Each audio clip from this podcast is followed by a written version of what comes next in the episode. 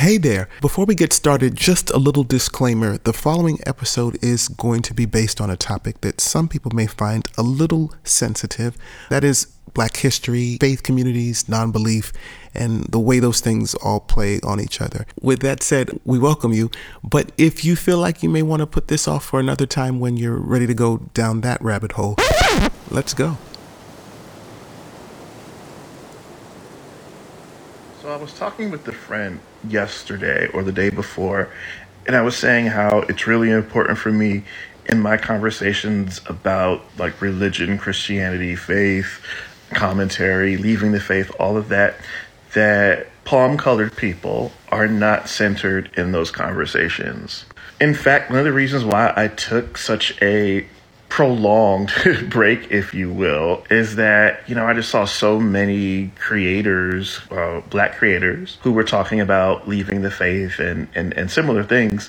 And everything seemed to revolve around what white people are doing, what they mean, how they're acting, what they're saying, all of these things. And no disrespect but it just really didn't sit well with my, my spirit, as the folks say. And that's because for me, what I've learned is that it's very easy to have the intention to not center something or someone but then you're talking so much about what they're doing, what they mean, what they think in situations where it's not even necessary or even useful that you're still centering them. And for me, I want to be more generative. What are black folks like me or others doing in terms of processing their past, particularly from Christianity? How are they navigating their trauma? How are they building their lives now? What are they doing to make meaning? How are they making sense of their life in this moment? And for me personally, that just doesn't leave much room to discuss what palm colored folks are doing that often. I would like to see more creators find ways to center your own experiences, your folks' own experiences, our folks' experiences, and less talking about them. We can talk about them when it makes sense. We can talk about them when it's instructive, when it's educational, but just because Nah, nah.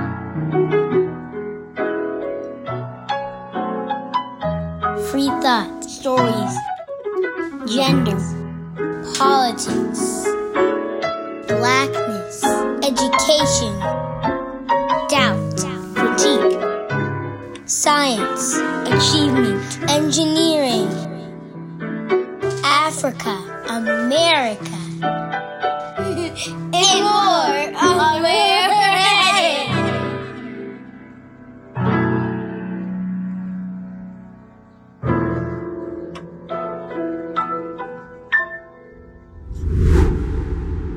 Welcome back to Where We're Headed. It has been a while since our last episode. I know it's been too long, but we haven't forgotten about you and all the stories that we have to tell. They just keep adding up.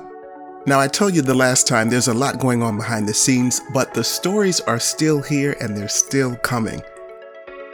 Now, if you're just joining us at this podcast and where we're headed, we are engaged in narrative. We're not just here to complain or to sort of make fun of or anything like that, but we're really engaged in a project of narrative inquiry, specifically on religious dissent in the African diaspora. We cover angles and faith traditions, descent and black beauty, and power. Between the first and second season, there's something there for everybody. We're telling stories about black people, that is, Africa and everywhere people of African descent can be found around the globe, through the lens of black egat atheists, secular humanists, skeptics, and non believers. And maybe you've heard something about those folks. Nigerian atheist activist Mubarak Bala has been sentenced to 24 years after pleading guilty to 18 charges in a blasphemy case. A Kano based judge, Farouk Lawan, gave the ruling on Tuesday. The atheist activist had been in detention since April 2020. Just reading all these posts make me unhappy. Touches me.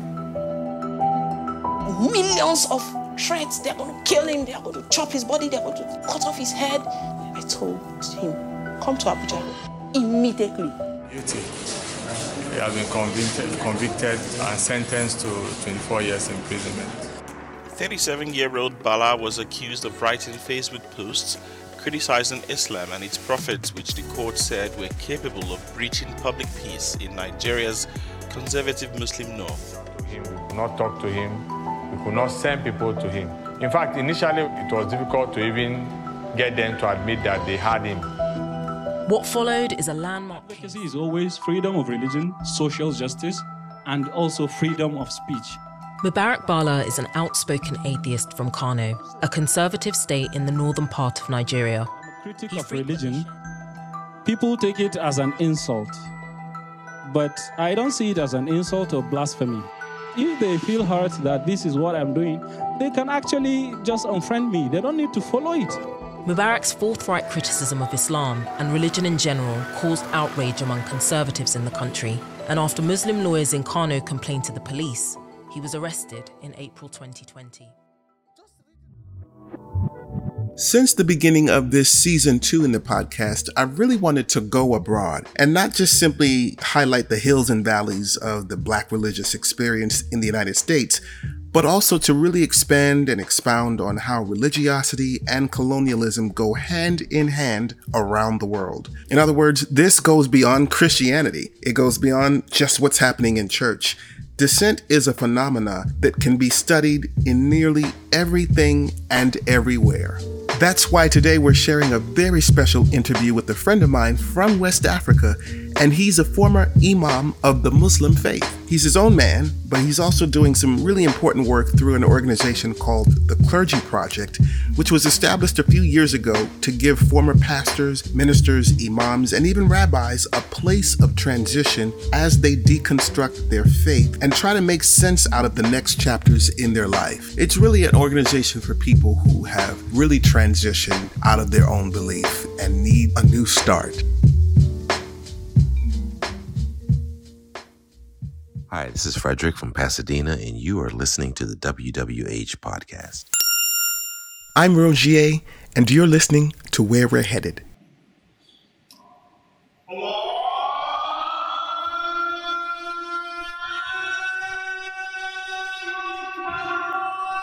I met this gentleman here in Washington, D.C. in 2021 during the pandemic at a conference. And he is no longer living in West Africa, he's in Alaska. But I had to catch up with him one more time after this conference, just for a one on one interview, to get to know him and his story a little better. Here's my interview with Mohamed Cisse. I wanted to uh, just welcome you to our conversation and everybody who's listening. Um, this is Mohammed Cisse. You got it right. If you see something, say something. There. I'm talking with you uh, from the East Coast, but you are the East Coast of the states, in the United States, and you are in Alaska. Tell me how you got there. I'm in Alaska, precisely in Fairbanks. It's a midnight sun city. It's also called the Golden Heart City. That's where we get to celebrate the solstice. Like uh, in June 21st, for instance, it will be uh, 24 hours daylight. I previously lived in Philadelphia, Pennsylvania, and uh, I moved to Alaska in 2016 for three reasons. One, I was tired of the traffic jam on the I-95 and the 79, 76. Two, it was too much hassles. You spend too much time in the going to work, too much time coming back to home.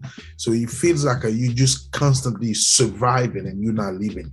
So I decided that the United States is a 50 state, 50, 50 and over 52 state country. Me as an immigrant, if I limit myself with only Philadelphia and Pennsylvania, that means I'm not taking advantage of United States. So I decided to explore somewhere else. And I wanted to go to a non-driving distance. Like where will the typical immigrant from Ivory Coast will not go? That's how extreme sometimes I go. So where will a typical man of my kind will never go? And what I found was Alaska. Like, you know what? I'm going to Alaska.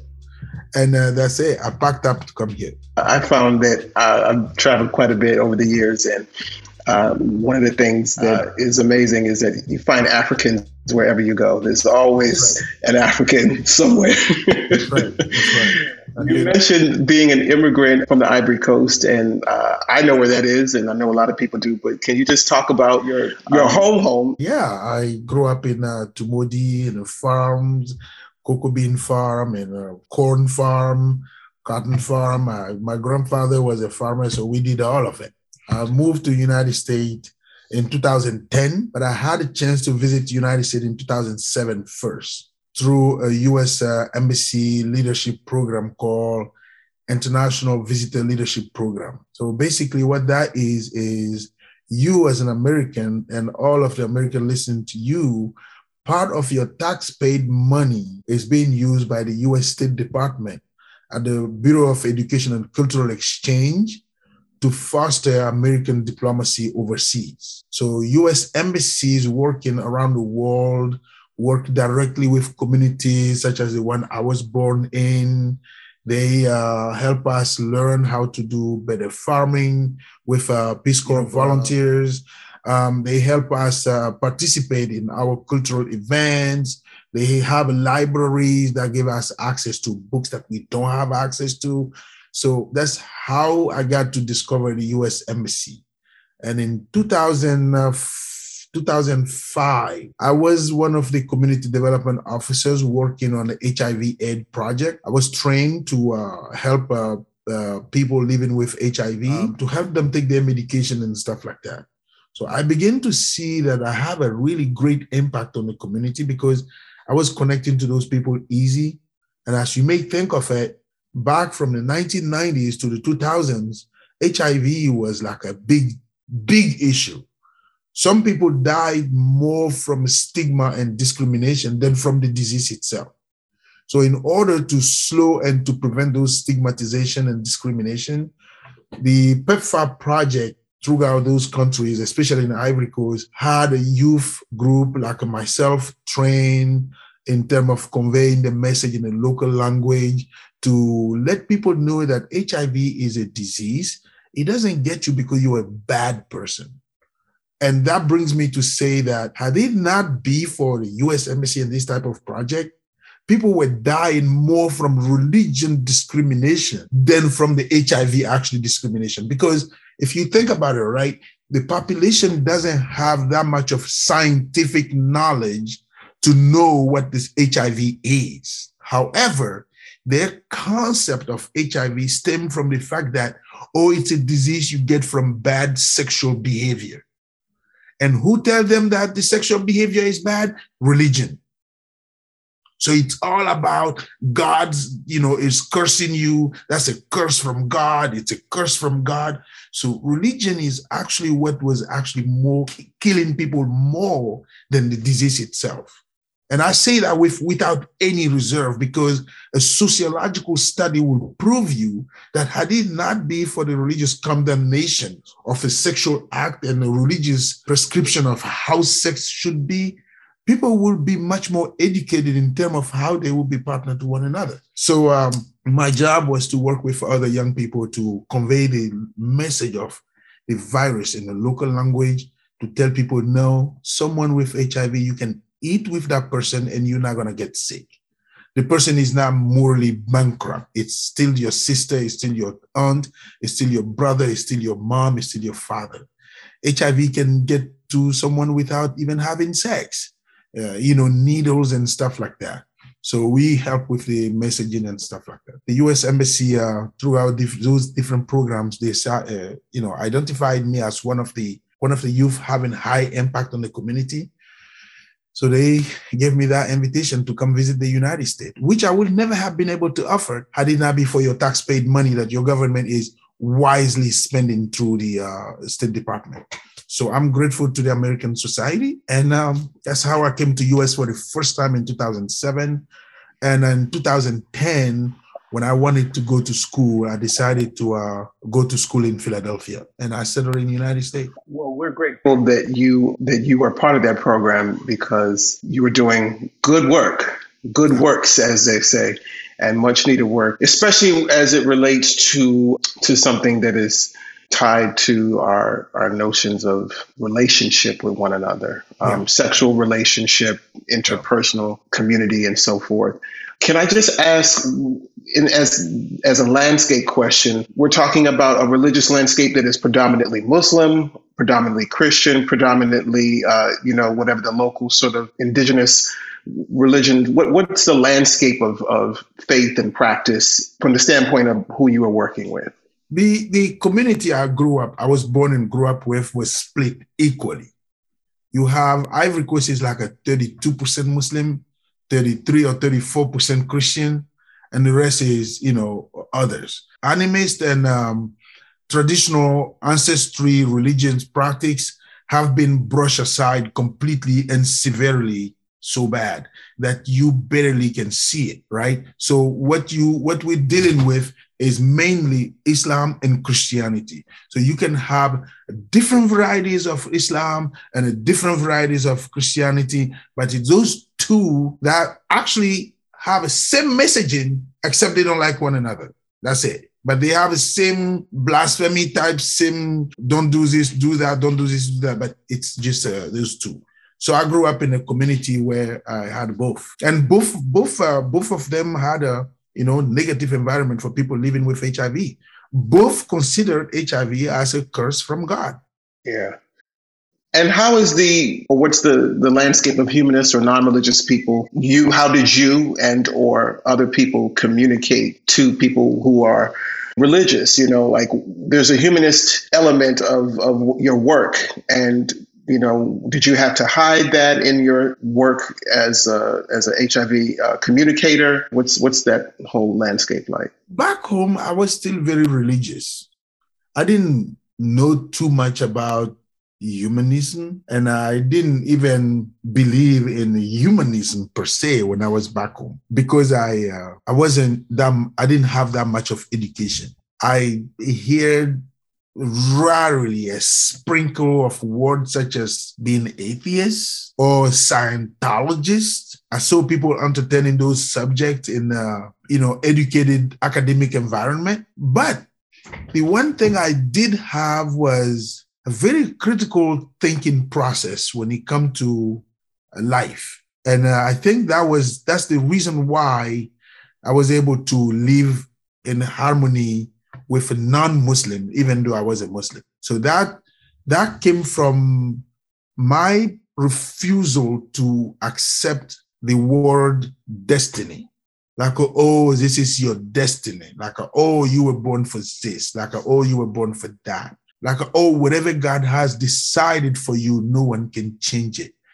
These are the type of things I, I would just rebel against. Like, no, it, it shouldn't be the case. And I remember I even gave an interview on a on a Catholic radio channel about the subject of destiny, where I was saying that people have a misconception of destiny because to me, destiny is the laws of the nature. Like are you born, you eat, you breathe, you get sick, and you die. That is destiny. Like a, you have ears, you can listen, but whether you like it or not, you're going to hear. That's you don't have control over that.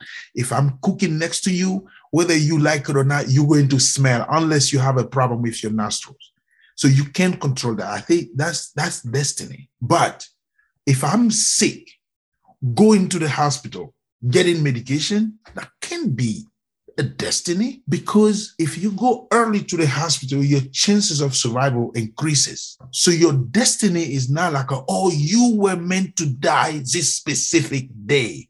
No you will die this specific day if you don't do this this this. But the reverse is no matter what you do you're going to die this day. I said no it couldn't be the case. So some would just like a and they used to tag me with word like a oh, he's a philosopher. And at the time, I didn't even know what a philosopher is. It's like a, oh, so actually, that's a beautiful title. It means a free thinker. It means someone who thinks deep. So I remember they were giving me like a nickname of, oh, the philosopher, the philosopher, the philosopher. This guy is crazy. He's just like a crazy in his head because I'm thinking out of the box. We'll be right back after this break.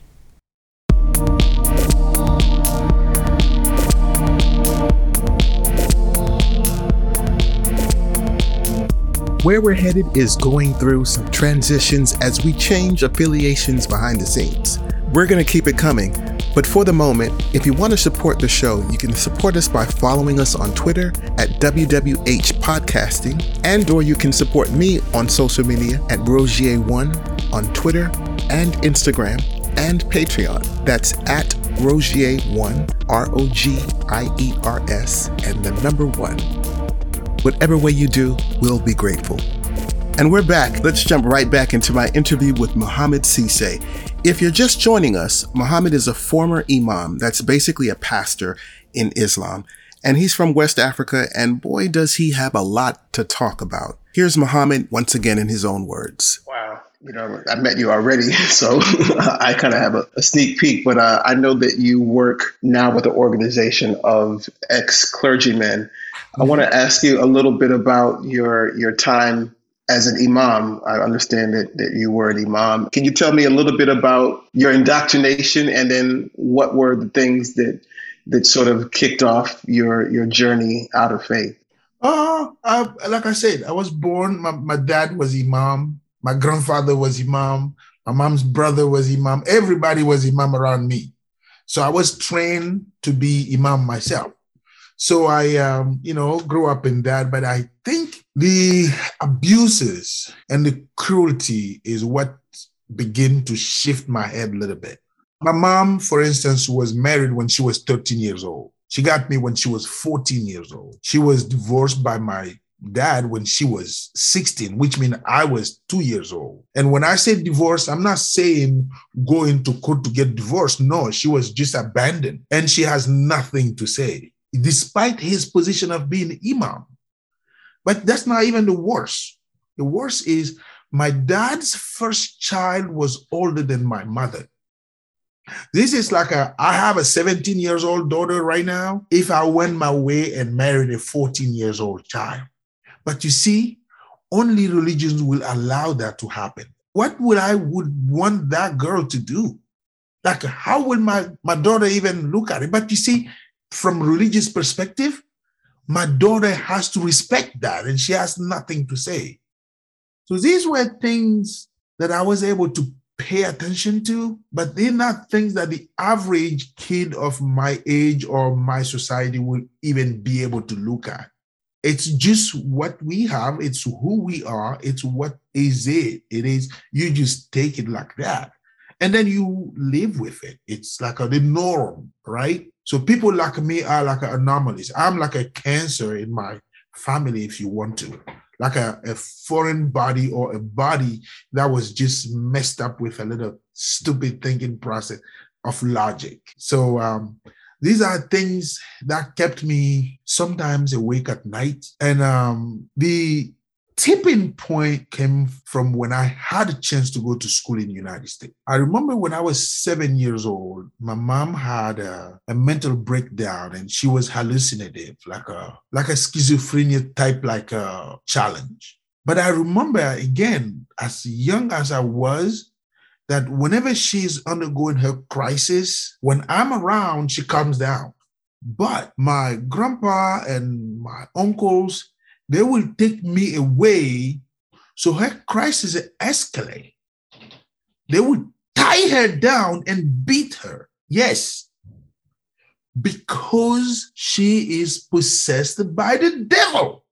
That is another round of religious cruelty that is beyond my understanding. Those people were not capable of helping her calm down. But for them, they are just casting the devil out of her. So they were Quranic verses that we used to make her medications, holy waters, and stuff like that. They used to treat her with. So if she's in a crisis, someone would say, "Oh no, when her crisis come around, bring her son around. She can, you know, calm down." No, no, no, no, no, no, no. They will literally take me away and then isolate her and then tie her down and stuff like that. So these are things that my mind began to just, you know, reject. I didn't, didn't like my mom being treated this way. But as a kid, I don't have much to say. I don't know what to do. It's too complex for my childish brain. It's not until in 2012, after I went to Community College of Philadelphia for a year from in 2011, because I settled in US in October 2010. 2011 is when I got finished, uh, you know, my initial cycle to get my GED. 2012, I went to register as a student at Community College of Philadelphia, and I began to take Psychology 101. And then I came across uh, what psychology is, like a different mental stage, and how the brain can struggle. What is schizophrenia? What is bulimia? What is anorexia? And as as I read through schizophrenia and the symptoms and the manifestations, I was like, hold on one second. I know about this disease. It's called being possessed by the devil. You telling me that the person who has this was not possessed by the devil? The professor say, yep, it's not being possessed by the devil. I said, that can't be. And then I begin to see human being as a, a mechanical machine versus divine or an intelligent being. And I would literally sit sometime and look at the professor and just be emotional, like a cry. Like, I don't get it. You know how many times my mom, my, my mom got beat up because she was possessed by the devil?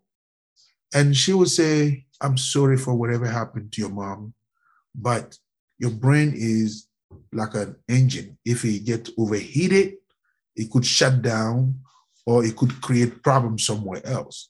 I say, you mean like an oil change, like a getting rest, like a radiator is sending a cool a fluid to cool down the engine? She said, exactly. I say, you mean like a power outage in brand, like a power outage in regular life? She said, exactly.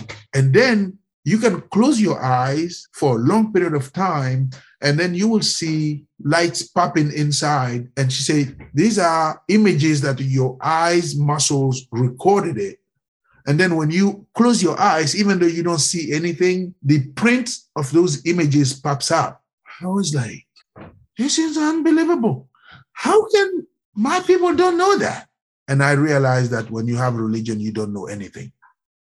Yeah it's it's it is painful. So these are the type of situation that triggers my brain in the past, and with my access to education, especially psychology, I begin to say, no, something is not right. Something is not right. Something is not right.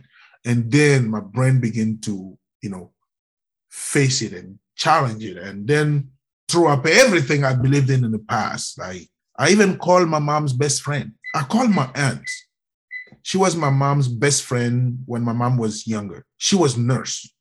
So I call her, her name is Awa. I call, say, Tanti, say, who's this? I say, this is Muhammad. I'm in the United States. Like, oh, really? How did you go there? Uh, you know, after those civilities, blah, blah, blah. I said, I have a question for you. I say, yeah. See, I remember when I was seven or eight, my mom had a, she was like a crazy. She said, yeah. I said, I wonder if you could tell me a little bit more of what she was suffering from. You know, she paused a little bit and she said, Why are you asking this question today? I said, I don't know. I think I'm still struggling with the image of it. And I want to know. Uh, I know she, we treated her like she was possessed by the devil, but I just want to understand what, what it was. She says, Well, now that you're in the United States, I assume that your brain is open enough to, to, to listen to what I have to say. Your mom was not possessed by the devil. She was traumatized. As a young kid, she was 13 years old when she got married. She got you when she was 14. Uh, I'm sorry to say, but your father was just abusive. All that trauma at 16, she was divorced and then because woman has barely any value, they were forcing her to get married to somebody else, which they did. After 25, something like that, my mom was in her second marriage, right? She says so she got that mental breakdown. And but because you know, we don't our society here, we don't know those things, so they consider her to be possessed by the devil. And uh, so she was being treated as such. And that's when I told her that, yeah, I understand because now I'm taking psychology. I just, I'm taking uh, schizophrenia and stuff. She said, wow, my son, I love you. Please continue. Education is the one thing that's going to help you. So, yeah. That's beautiful, and it's it's nice to to know that in the family you have at least some people you know who, who can be a bright light to right. you um, or to any to anyone. We're going to take a quick pause, but we'll be right back for the last part of my interview with Mohammed Cisse, a leader in the Clergy Project, an organization that provides peer support to current and former religious leaders who no longer believe in a God or supernatural elements. This group's focus is to provide online forums for its participants, career transition assistance, coaching grants, and subsidized psychotherapy sessions in partnership with Recovering from Religion Foundation and the Secular Therapy Project. We'll be right back with more from Mohammed.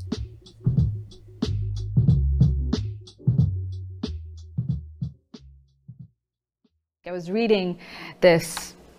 I mean, it wasn't. It wasn't. It was just some some blog somewhere blog somewhere of this conservative Muslim who was defending uh, the death penalty for apostates, and he was like, "Well, here's the case." And I think his his reasoning shows why it's really important to talk about why not only is the religion harmful, it, that it's false, that it's literally not true, uh, because his argument was, well, you have these you have these apostates, and they're talking about they're criticizing the faith, and they're creating doubt uh, among the believers, and then and then people have to you know, and, and, then people are leaving the faith, and what we're really risking here is our neighbors and our communities and our friends burning in hellfire forever, and that's what these uh, that's what these apostates want, and that's what and that that that's where it will go if they get their way, and if we love our neighbors, if we love our nation and our communities. We don't want them to burn forever in hellfire.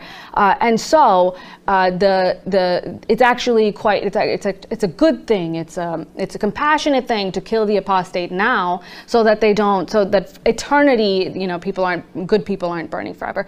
And I think this is why it's really important to always talk about literally why is this not even true. You know, not not not just that it's harmful, but that it's not true because they can always within their within their understanding of the way that the world is, they can always reformulate um, these uh, these variety of abuses as actually good in the long run, um, and heaven and hell are a good way of doing that.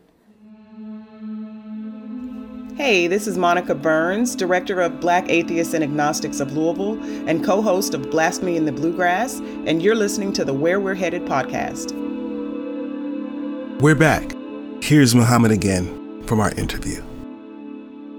Just a couple more questions, and, and, and I think um, I'll let you go. What is your hope for for the folks back home in terms of the work that you're doing now and in terms of, you know, just the relationships that you have with people in your family or where you came up? Do you, do you have any hope, you know, that drives your work that, that you can see things changing? Do you feel like what you're doing now is helping in some way in the community back home? Or do you feel like you're more of an ambassador and working in a different space? Like, how, how connected do you feel to, to that community still, and how much hope do you have for things getting better there? A continuation of what I was previously saying is that from my skepticism and my discovery of science and education, that's when I got to meet TCP, the Clergy Project, in 2017. So meeting Clergy Project in 2017 was like, you see, when there is a power outage in your house and it has lasted for so long and suddenly someone gives you flashlight all right? Meeting tcp was one of those things. I was already very skeptical doing um, researches in quran and also in the bible. I was finding discrepancies by myself i hated the story of abraham and uh, sarah and hagar how that slave, poor slave girl was sexually and emotionally abused by uh, a man and his wife with a God that accepted that she's still slave and sexually abused. But when she gets pregnant, the angel come down and curse that unborn baby that he's going to live like a wild donkey, everybody against him and him against everybody. I was starting to feel disgust. But you see, these are things I used to read to play with. So it's like a, your mind is like a, an engine. It goes one way until you get a breakdown one day and you start going, you do reverse in order to go forward, and you realize that, oh, you can go reverse too. And I said, like, no, this is bullshit. so throughout uh, through my relationship with TCP, I then begin to realize that some Christian leaders have the same challenges. So then I realized that I was not alone. That yes, the same way my mind is fighting is injustice, some other people too in the Christian community are feeling the same way. So TCP was the first organization to give me a brighter light to life. From that perspective, I begin to identify myself as not a skeptical anymore, but like a literally an atheist. There is no God at all, right? But in the beginning, I was still religious. And as I get education, I'm skeptical. And now that I'm facing the reality and I'm seeing more experience, I'm having more experience, I realize that no, it's not one or the other. It's plainly no, right? And then I started getting a little bit concerned about family back home because when you don't do religion, that's where you see the danger of religion. And that's from Christianity to Islam, they're both same thing. They preach peace, but they're never peaceful because you are either with them or you are against them. There is no middle ground. And that too began to just make me want to throw up. Islam is an Arabic word which simply means peace. What is that peaceful nature of anything that retaliates so bad? Then it's not peace. It's a fake peace. It's not peace. And um, but I realized that no, even though I'm rebelling against a belief, I still do belong to a community that might need me. Granted, I'm an American community today where I have everything available. I can apply for a job anywhere and get some job. I can work with people who don't even know me, right? But I still belong to this community. So I started to be a little diplomatic about it.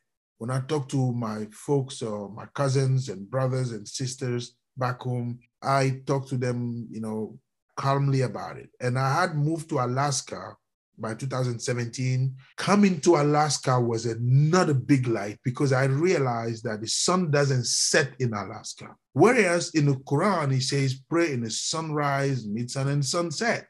So I use that as a tool. I say, guys, listen, I'm not crazy, okay? I'm talking to you on the phone, but there is an eight hours difference between you and me. Religions never tell us about the difference of time. Science is the one who helped us do that.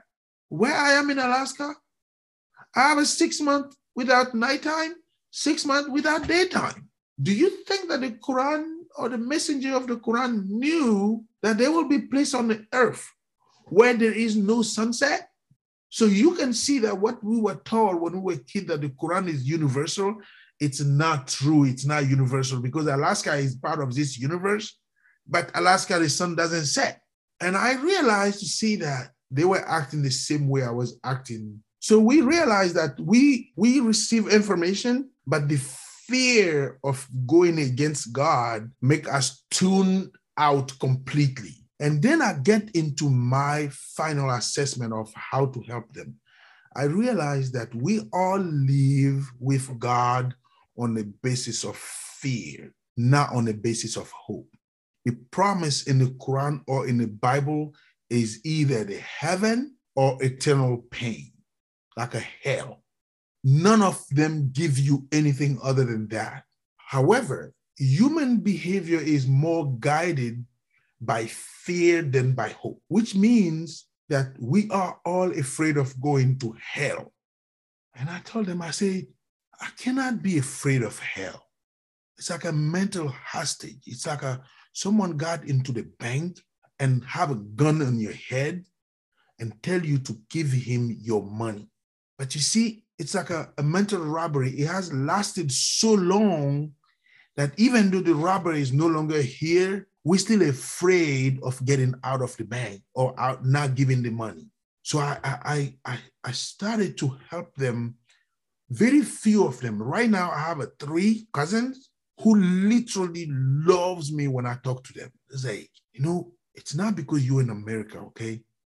But when you you talk, it simply makes sense. And I wish you were here to help more. But if when I was there, I was being combated. You know, because I started there without knowing that I was atheist. I was just like a rejecting many of the system, and then they were looking at me like an enemy. But I didn't even know that I was atheist at the time, you know.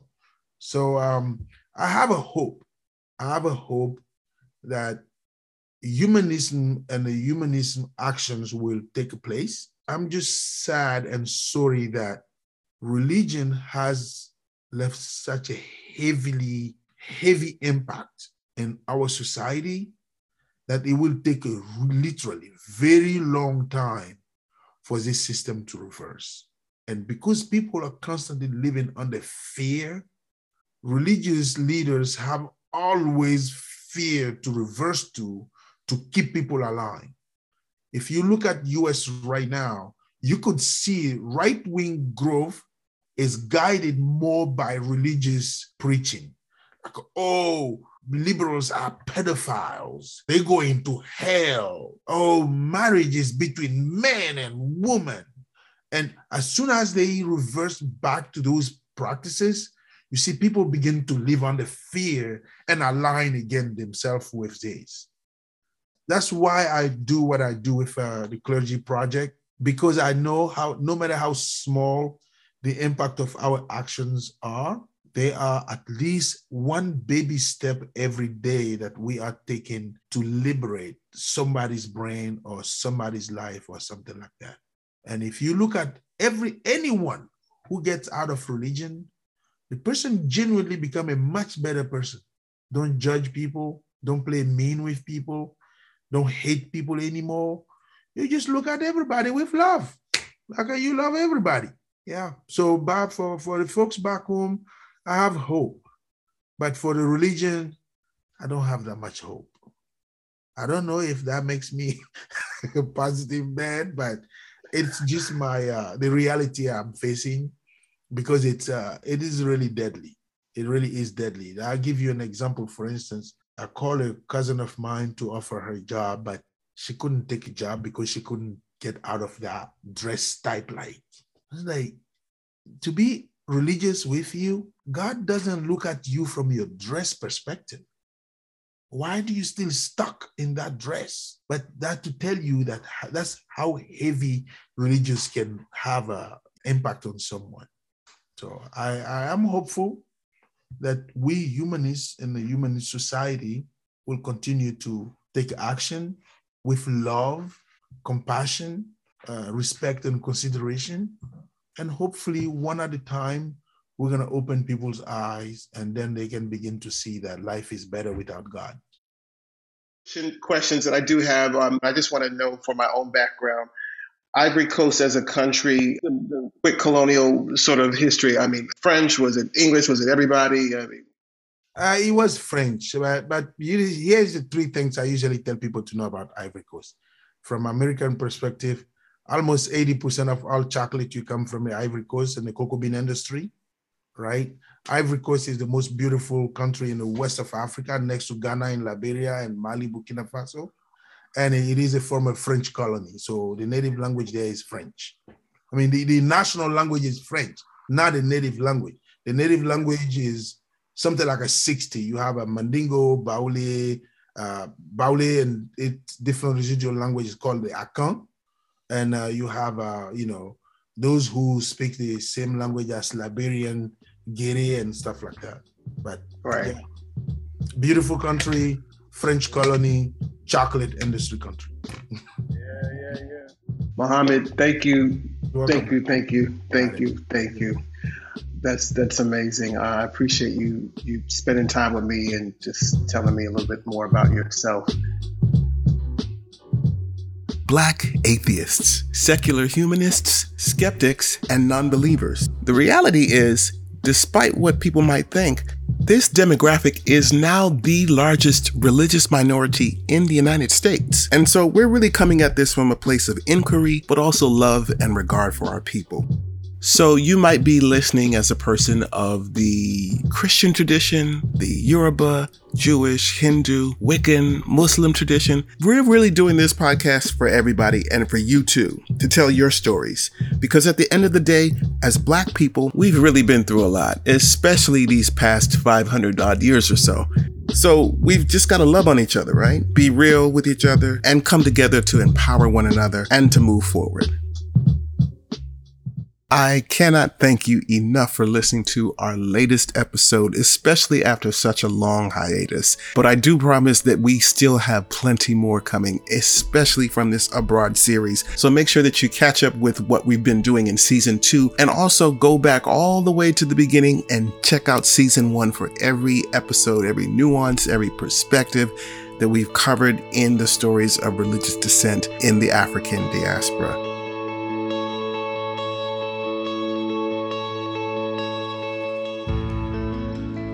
We are not finished. We've got plenty more from this Abroad series, and stick around because next episode we're going to be talking with one of my own colleagues and good friends who's going to share her perspective on navigating religion, society, and culture in Ghana. Stay tuned with us for our next installment on Where We're Headed.